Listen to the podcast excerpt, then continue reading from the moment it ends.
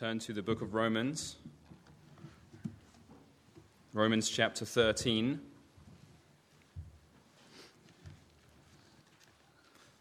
And I'll be reading from verse 1 through to verse 7. Our pastor has asked that you keep a bookmark in this passage as he'll be referring to this um, through his sermon. So, Romans chapter 13, beginning at verse 1. Let's hear the word of God. Everyone must submit himself to the governing authorities, for there is no authority except that which God has established. The authorities that exist have been established by God. Consequently, he who rebels against the authority is rebelling against what God has instituted, and those who do so will bring judgment on themselves.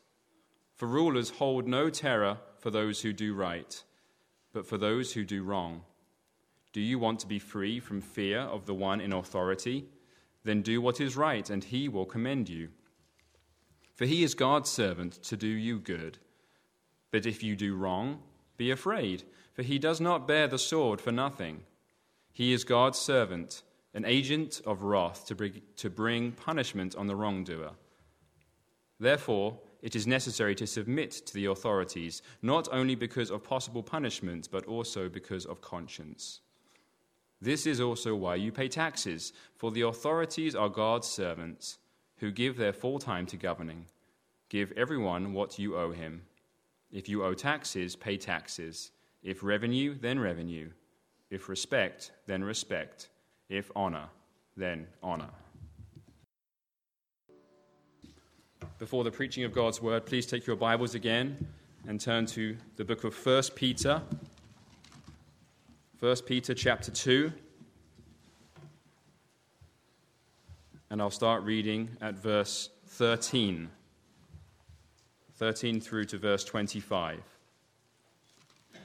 1 Peter chapter 2, verse 13. Let's hear the word of God.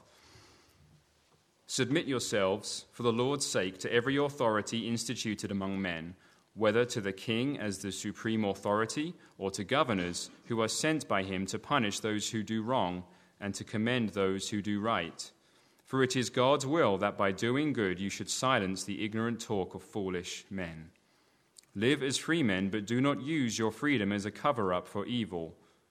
Live as servants of God. Show proper respect to everyone. Love the brotherhood of believers. Fear God. Honor the king.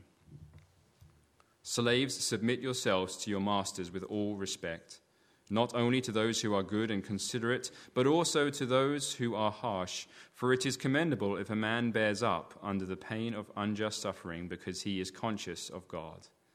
But how is it to your credit if you receive a beating for doing wrong and endure it? But if you suffer for doing good and you endure it, this is commendable before God. To this you were called because Christ suffered for you, leaving you an example that you should follow in his steps. He committed no sin, and no deceit was found in his mouth. When they hurled their insults at him, he did not retaliate. When he suffered, he made no threats. Instead, he entrusted himself to him who judges justly. He himself bore our sins in his body on the tree, so that we might die to sins and live for righteousness.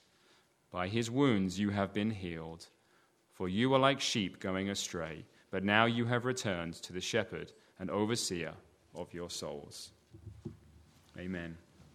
And to the preaching of God's word. Well, I invite you to keep your Bibles open to 1 Peter chapter 2. We'll be working from that to begin with, and then also from Romans 13. We're coming this morning to the last of our studies on the topic of submission as found into the, in the scriptures and, and learning uh, this morning what it is that we owe to the authorities of civil government. Now, this has been a heated debate in the last few years, especially in the church, and has been the cause of church splits and folks parting ways. I'm not anticipating that. But this is why we turn to the Word of God, a sure lamp to our feet and a light to our path. So here we are in 1 Peter chapter 2 verses 13 and 14. Submit yourselves for the Lord's sake to every authority instituted among men, whether to the king as the supreme authority or to governors who are sent by him to punish those who do wrong and to commend those who do right. Now, the word that meets us here right off the bat is the same word we've been looking at throughout our study, hupotasso, that means we are to put ourselves under every authority instituted among men. From the highest authority of the emperor, the king, the president, right down the, the chain of command of governors and policemen and, and even tax collectors. This is not talking about theoretical governments. This is not sitting around uh, in seminary and theorizing about what kind of governments uh, there are and which ones we are to submit to. No, not at all. Uh, these are real governments in existence. And Paul makes that explicit in his word in Romans 13, 1 and 2, if you just want to flip back. And we'll be right back in Peter, but Romans 13, 1 and 2. Everyone must submit himself to the governing authorities, for there is no authority except that which God has established. The authorities that exist have been established by God. Consequently, he who rebels against the authority is rebelling against what God has instituted, and those who do so will bring judgment upon themselves. So, we're talking about the authorities that exist. How they came into existence, whether it was in a good way, a bad way, that doesn't matter. Do they exist today? You are to submit to them. So it's important that we note that when Paul and Peter wrote these words, inspired by the Holy Spirit, the existing government for them was the Roman Empire, headed by Nero, the emperor, an ungodly pagan, not known to be a friend of Christians. And indeed, one year after Peter writes these very words that we're studying this morning, when Rome was burned to the ground on Nero's watch, he needed a scapegoat and he blamed it on the Christians as if they had burned the city of Rome. And he began to hotly persecute them. They were torn apart by dogs, they were crucified, they were burned to death. Church tradition says that it was Nero who also ordered Peter's own execution as he died, a martyr, as Jesus had predicted in John chapter 21. So that's the government that existed. That's the government Peter's talking about. It was also a government that required emperor worship, that they worship the emperor. Sometimes that was enforced, other times not. But, but many thousands of Christians were killed because they would not say, Caesar is Lord which was to acknowledge his deity, whereas we know that only Jesus is Lord. So our text is not talking about submission to ideal governments. It's not talking about submission to governments operating in, in harmony with the Judeo Christian ethic.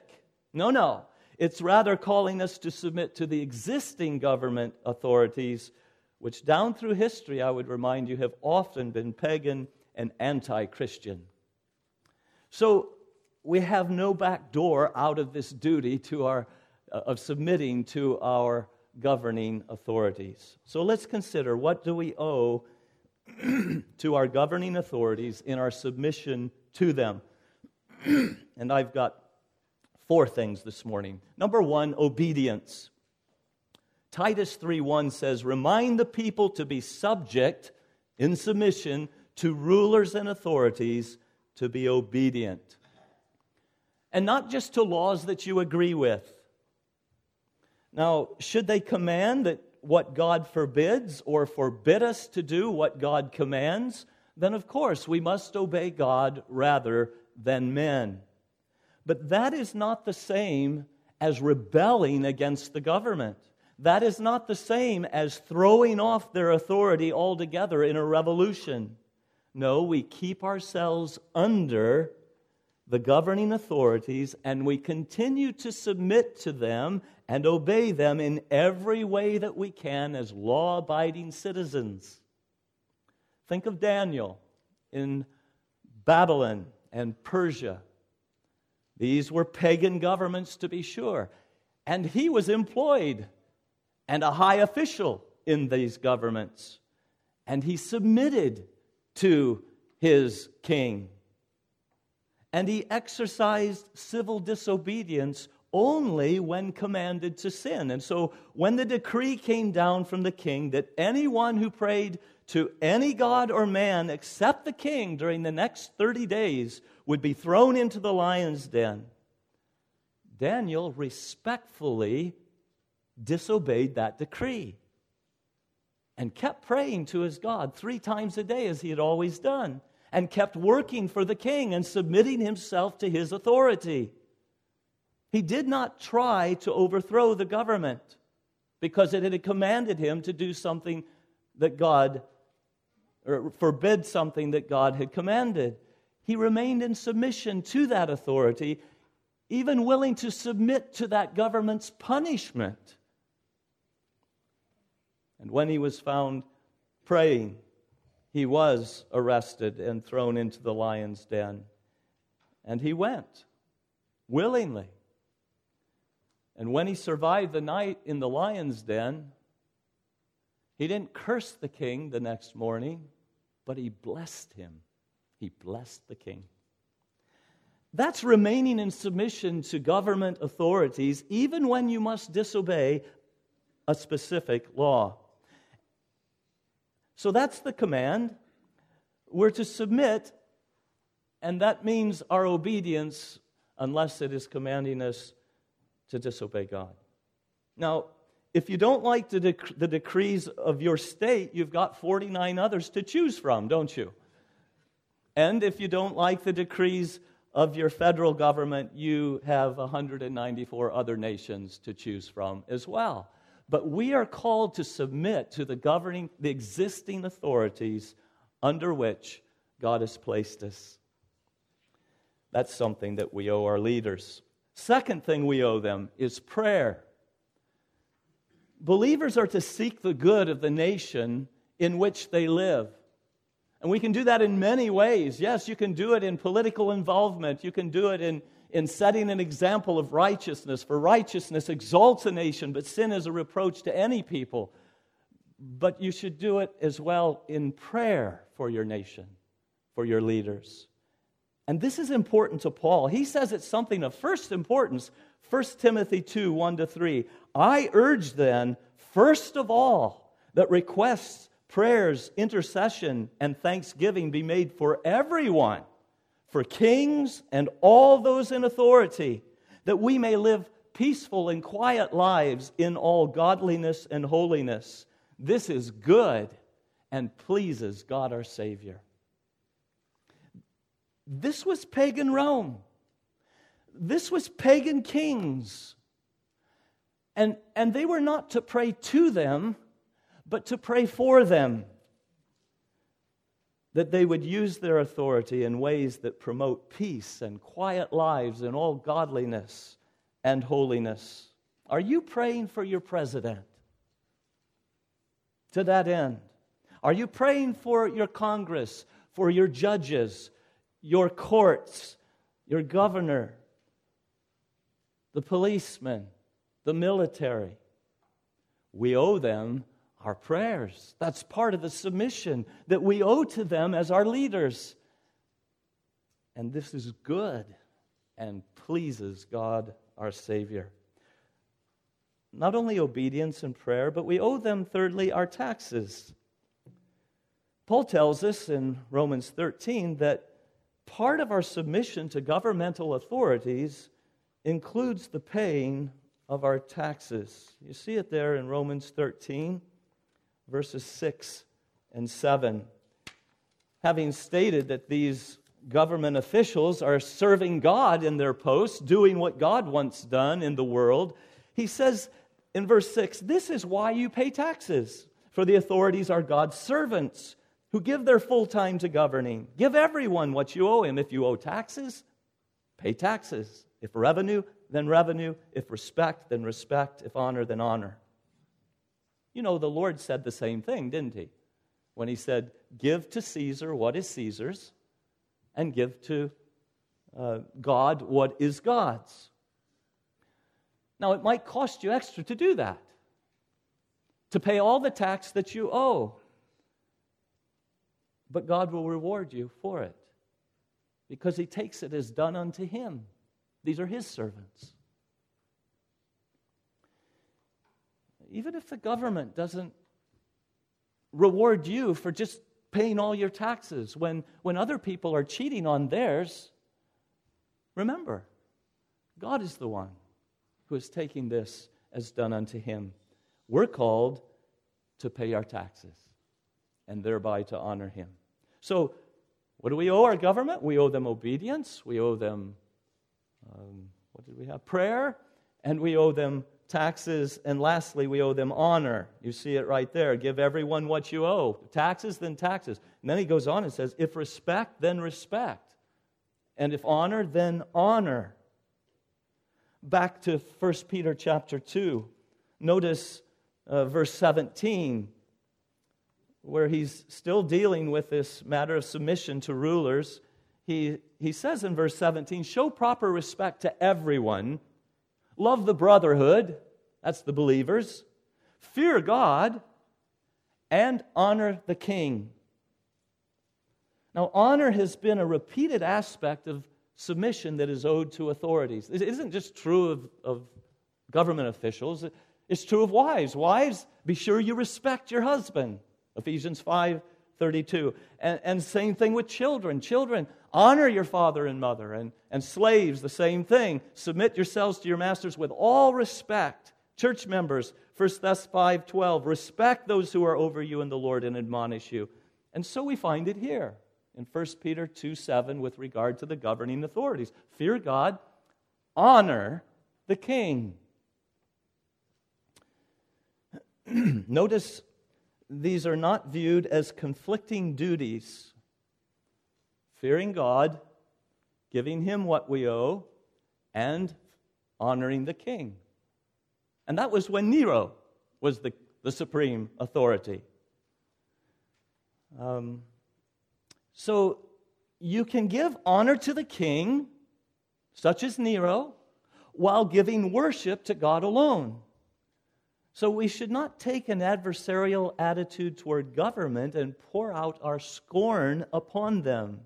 No, the command is give to each what you owe worshipful fear of God and honor to the king. Our president is not a popular president with many Christians, and there's nothing wrong with that being the case in the sense that you're guilty of something for having that view of him. But he still is our president, and we owe him honor, the honor of his office.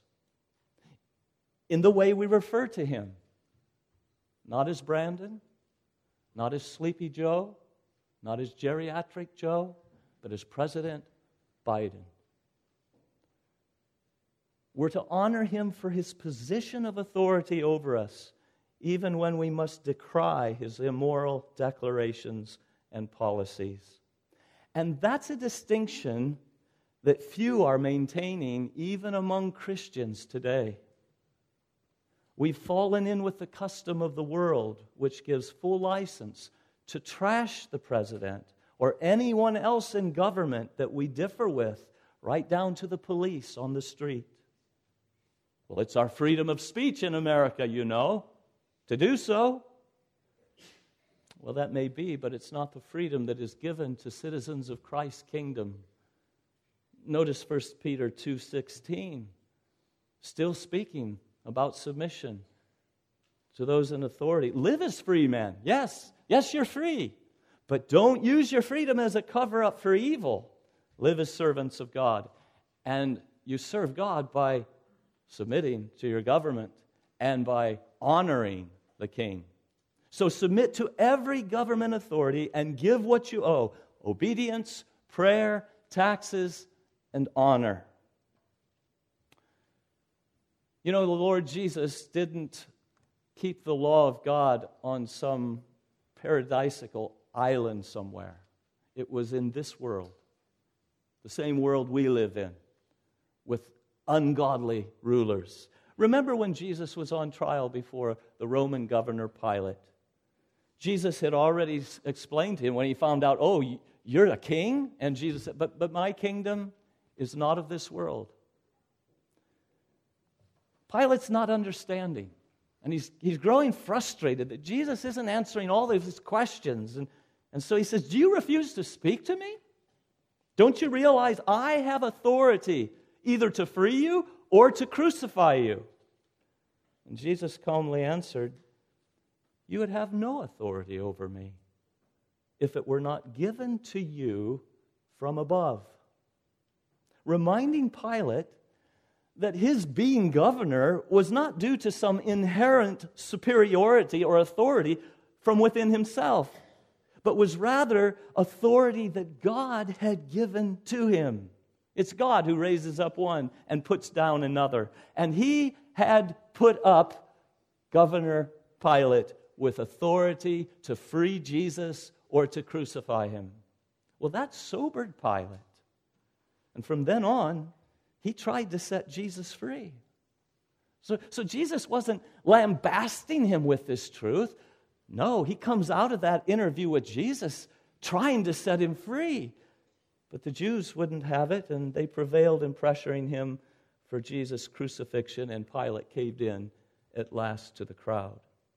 But Jesus' words were not spoken in an obnoxious, in your face attitude toward government, like we see so many Christians today doing. That is unworthy of our Savior, who, when they hurled insults at him, we read it, he did not retaliate. And when he suffered, he made no threats, but entrusted himself to him who judges justly. Verse 23 of 1 Peter 2. And in so doing, he's left us an example that we should follow in his steps. Yes, in this very area of submission to ungodly authorities. So even when we cannot obey specific laws if they command us to sin, let us still be submissive and respond like with a Christ-like honor due to their position According to Jesus, it was God who gave Pilate the authority that he then used to crucify Jesus. Let's put our neck in the yoke with Jesus and learn from him to give what we owe the governing authorities. Now, that's some hard medicine. It surely would have been to Christians who were living under Nero and were just years away from a horrendous persecution that he would break out upon the people. And it's, it's a hard pill to swallow for us today. And so we're given three motives in our text for our encouragement to such submission help to do so. It's almost as if Peter knew we'd have some problems with submitting to government. And I say that tongue in cheek because, of course, he did know. He lived under an oppressive government and had troubles himself. And of course, what he wrote, he wrote by the Holy Spirit, who knew that we would have troubles. And so, built into this message from Peter are encouragements, things that ought to move us to do our duty. And I have three of them. You know, the fact that we've not had so much trouble in this area for so many years is due to the fact of God having shed his grace upon us as a, as a nation for so many years. But now the gloves are coming off, and the rage of the kingdom of darkness is more evident against the kingdom of Christ and his church. We need help then. We need help to stick to our duty to show this submission and honor to our governing authorities. So, what are those helps? Number one, it's the Lord you are submitting to when you do so.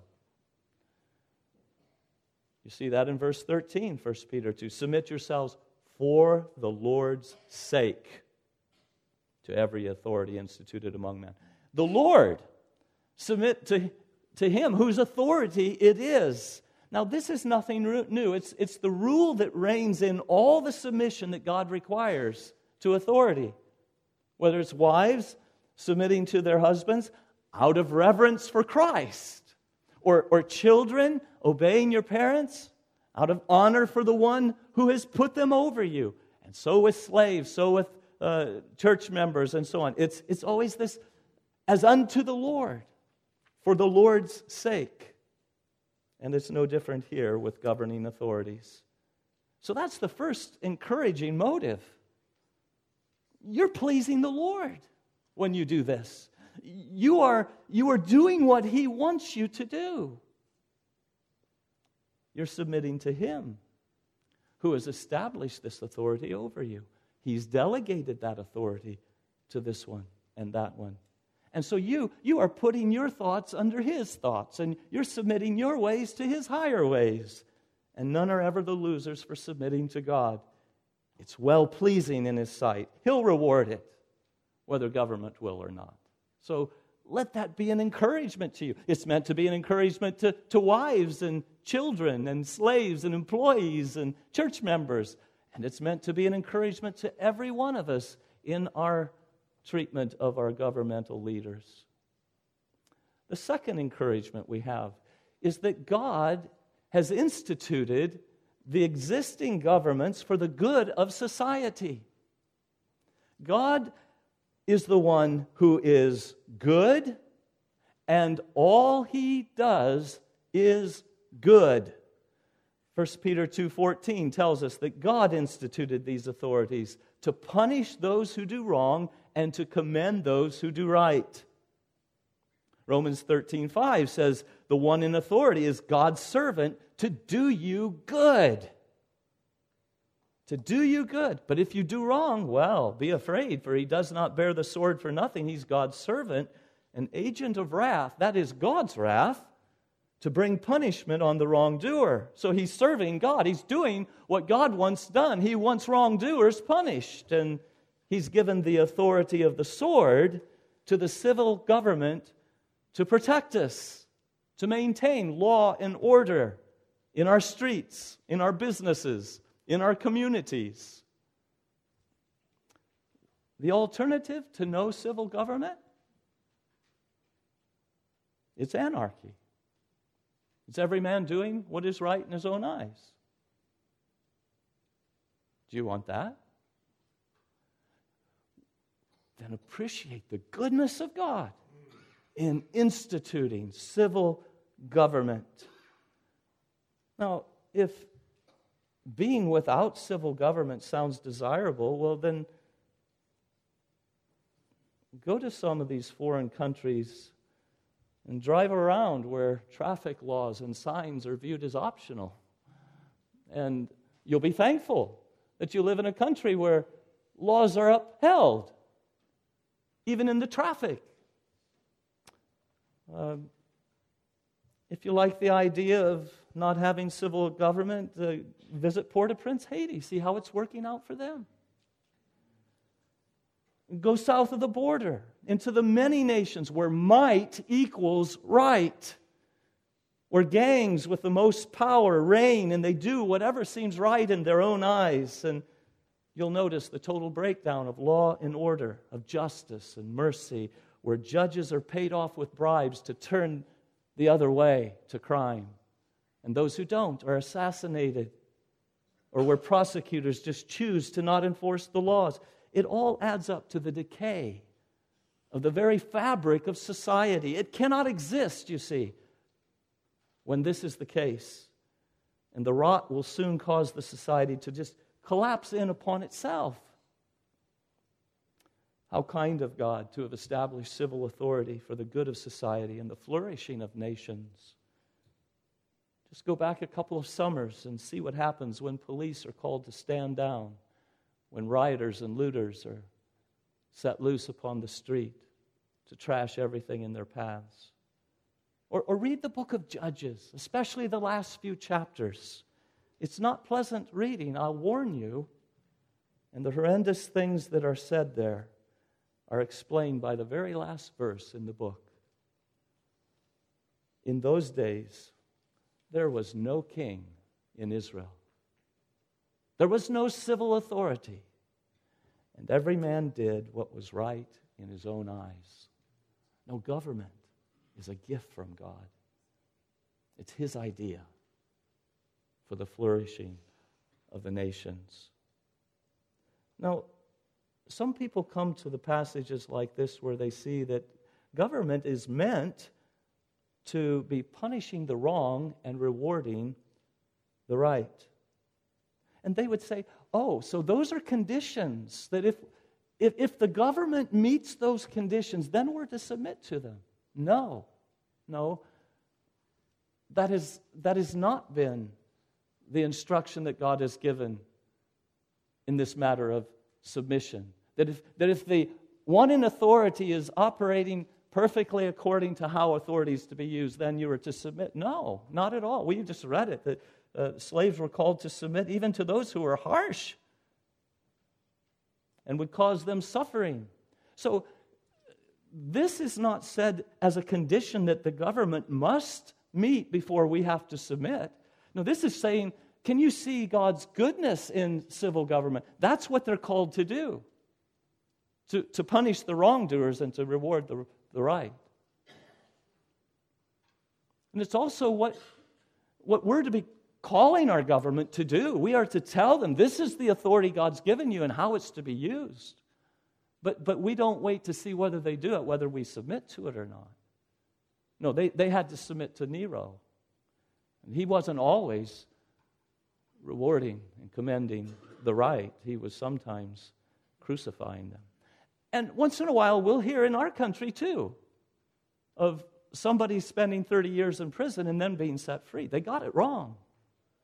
And every authority has been polluted by sin and error. And that is true, but that doesn't mean you trash the whole system. And so it is that, yes, even in rotten governments, very often you find the bad guys are getting punished and the good guys they're getting on with things. But even if that should be reversed, we're not given a, a way out. This is just helping us to see the, the mind of God and wanting the best for people in establishing civil government. Well, the last encouragement uh, we've seen that it's Christ that we're doing this for, and then that God is so good in giving us authority to maintain a semblance of law and order. But thirdly, the third encouragement is that political revolution is a blot on the name of Jesus Christ. Political revolution is a blot on the name of Jesus Christ. Notice in 1 Peter 2 how the two verses of, on submission here, in verses 13 and 14, are surrounded with verses having to do with silencing false accusations by doing good. So, so let's back up to verse 12, 1 Peter 2 12.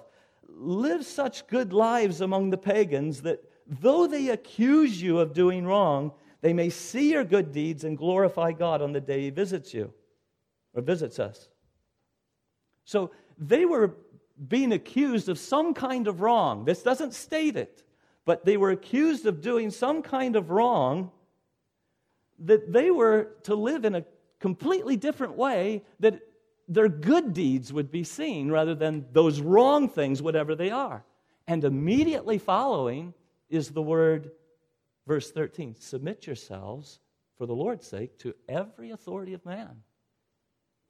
As if to say, that is where the accusation is coming that you Christians are not submitting to the authorities of the government.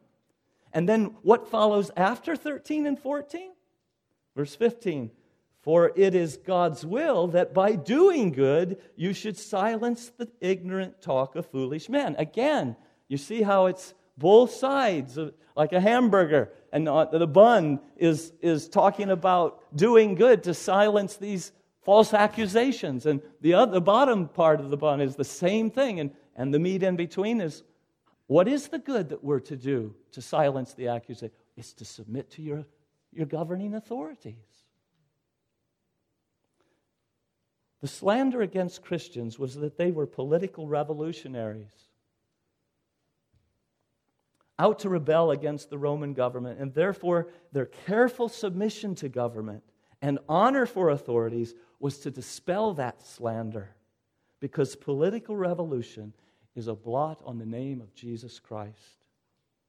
Now, the political climate of the Jews during and after the time of our Lord's years on earth was anti Roman government. Jewish nationalists were seething with revolution to overthrow the Roman government.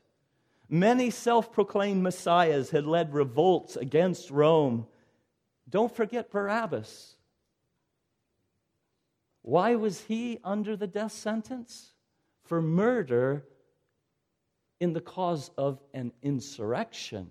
Oh, there's an example of what I'm talking about.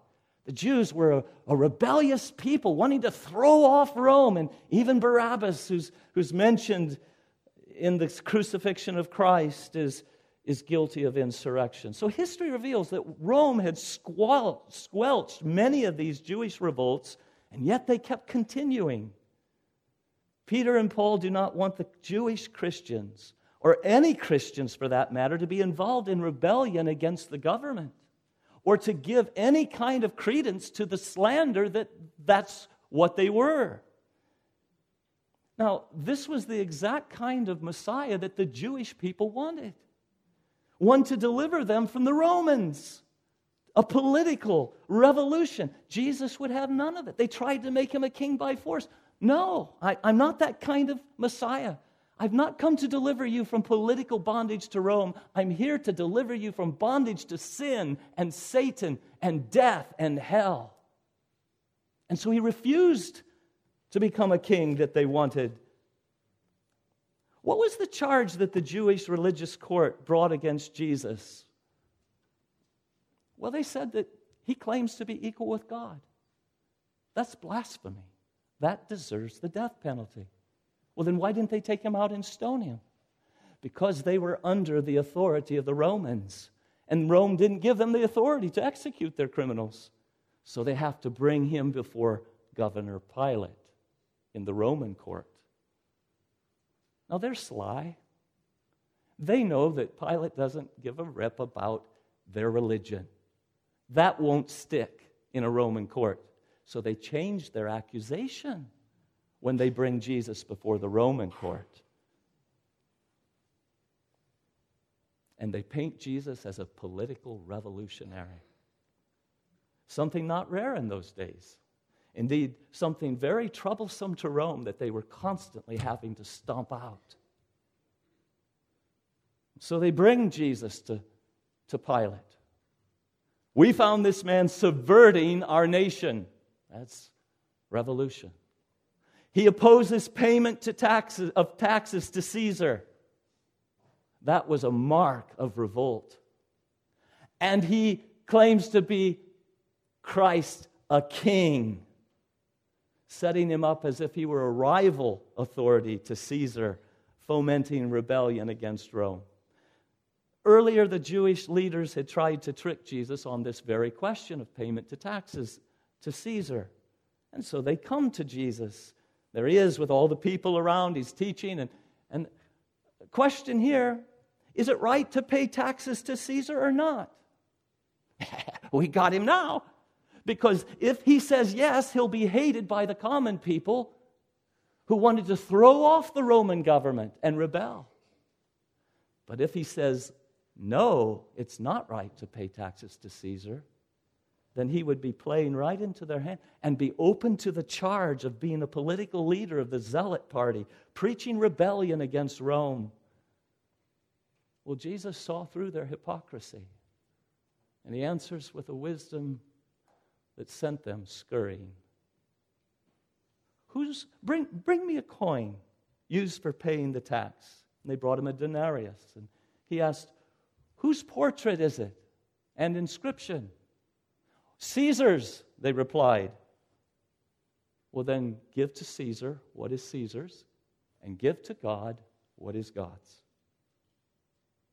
He avoided either one of their catch 22 responses. You see, it's, it's Peter's fear God and honor the king. Not one or the other, both. Give the tax to Caesar, to whom you owe it, and give your heart and reverent worship to God, to whom you owe it. So it was a lie that they brought to, to, to Governor uh, Pilate saying Jesus opposes paying taxes to Caesar. But truth was no concern to these men, even though they were the religious leaders of the Jews. And they simply shouted to Pilate, If you let this man go, you are no friend of Caesar. Anyone who claims to be a king opposes Caesar. And they prevailed against Pilate. Do you see the whole milieu and, and context of, of, of these words that we're looking at this morning. It was a time when Jewish nationalism was fomenting rebellion.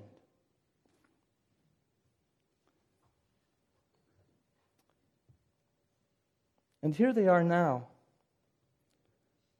in 1 Peter chapter 2, 30 years after the crucifixion and the rebellion of the Jews was only boiling hotter.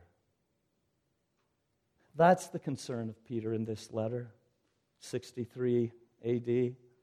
Three years after Peter writes this letter, the Jewish Roman wars begin. A series of Jewish revolts against Rome, trying to throw off their rule and gain their independence. They were squelched. And in 70 AD, Rome came broke through the walls of Jerusalem, slaughtered as many as a million Jews, burned the city to the ground. These are troublemakers, these Jews.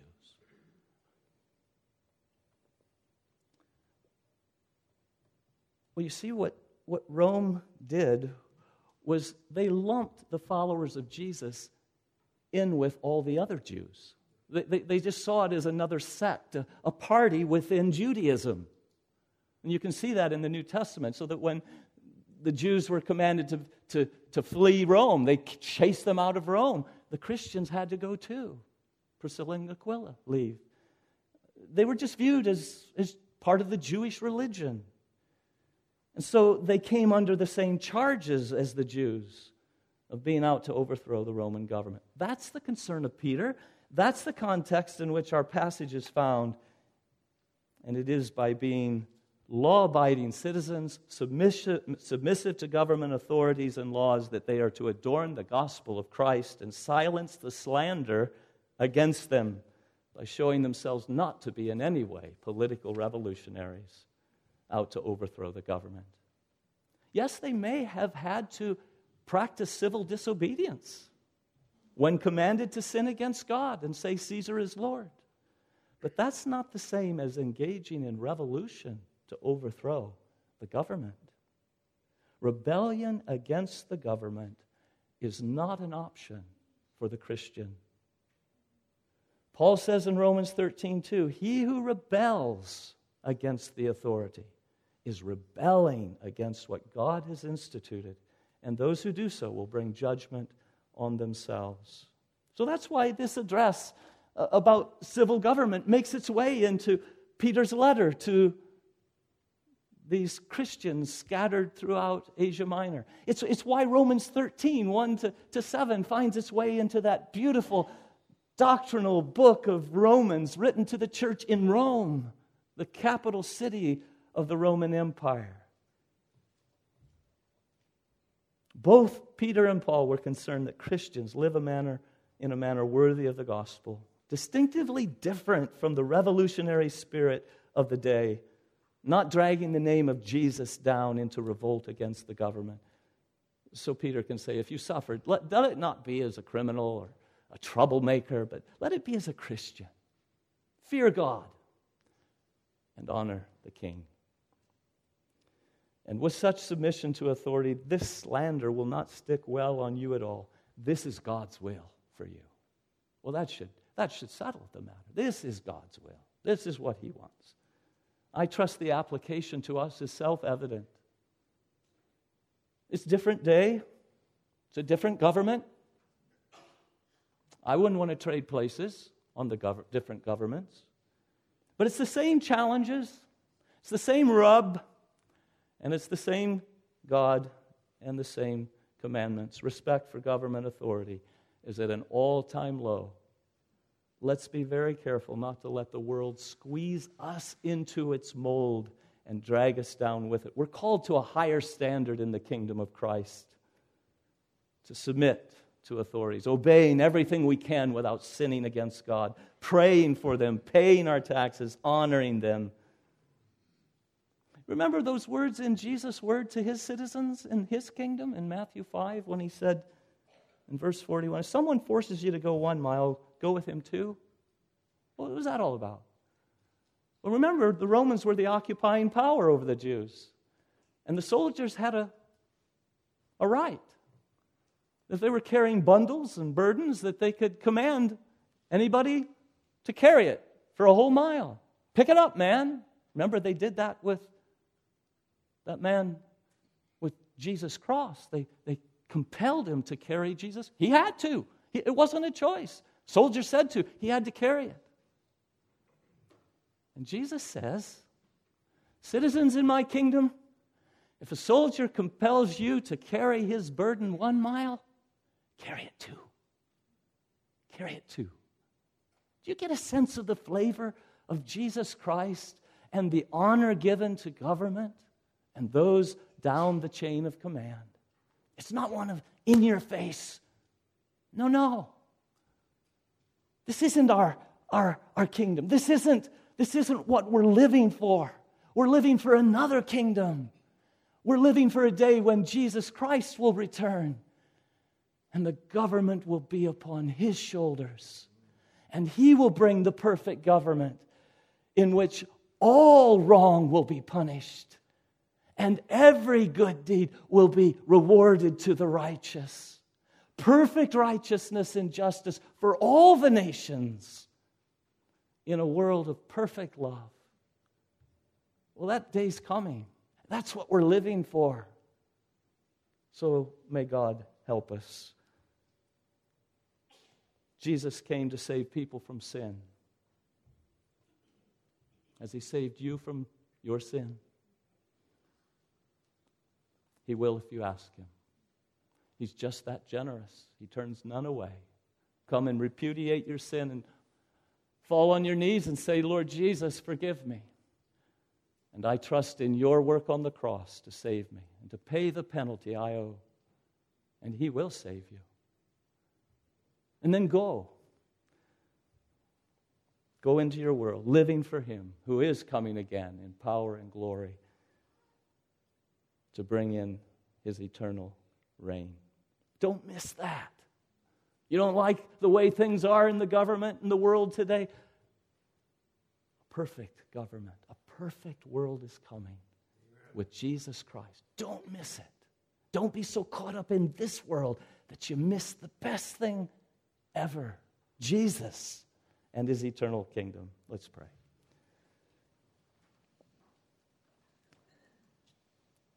Our Father in heaven, thank you for our country. Thank you for giving us to live in this land. Thank you for officials over us, that yes, there is still a real element of law and order operative in this land, far higher than what is found in so many nations of the earth. We thank you for that. Would you help our president and Congress and judges and governors and policemen and military to, to so work as to bring about the flourishing environment for truth and righteousness and neighborliness? Would you uh, cause them to labor in such a way that the church of Jesus Christ will not be hindered?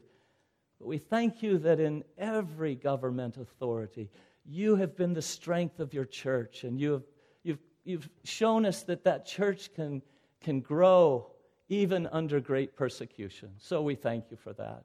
Would you help us to be better representatives of Christ and his kingdom in the way that we obey the laws, in the way that we uh, pray for our leaders, in the way that we pay our taxes, and in the way that we honor them? Lord, help us to do it for your sake, that your name might be honored. We ask it in Jesus' name. Amen.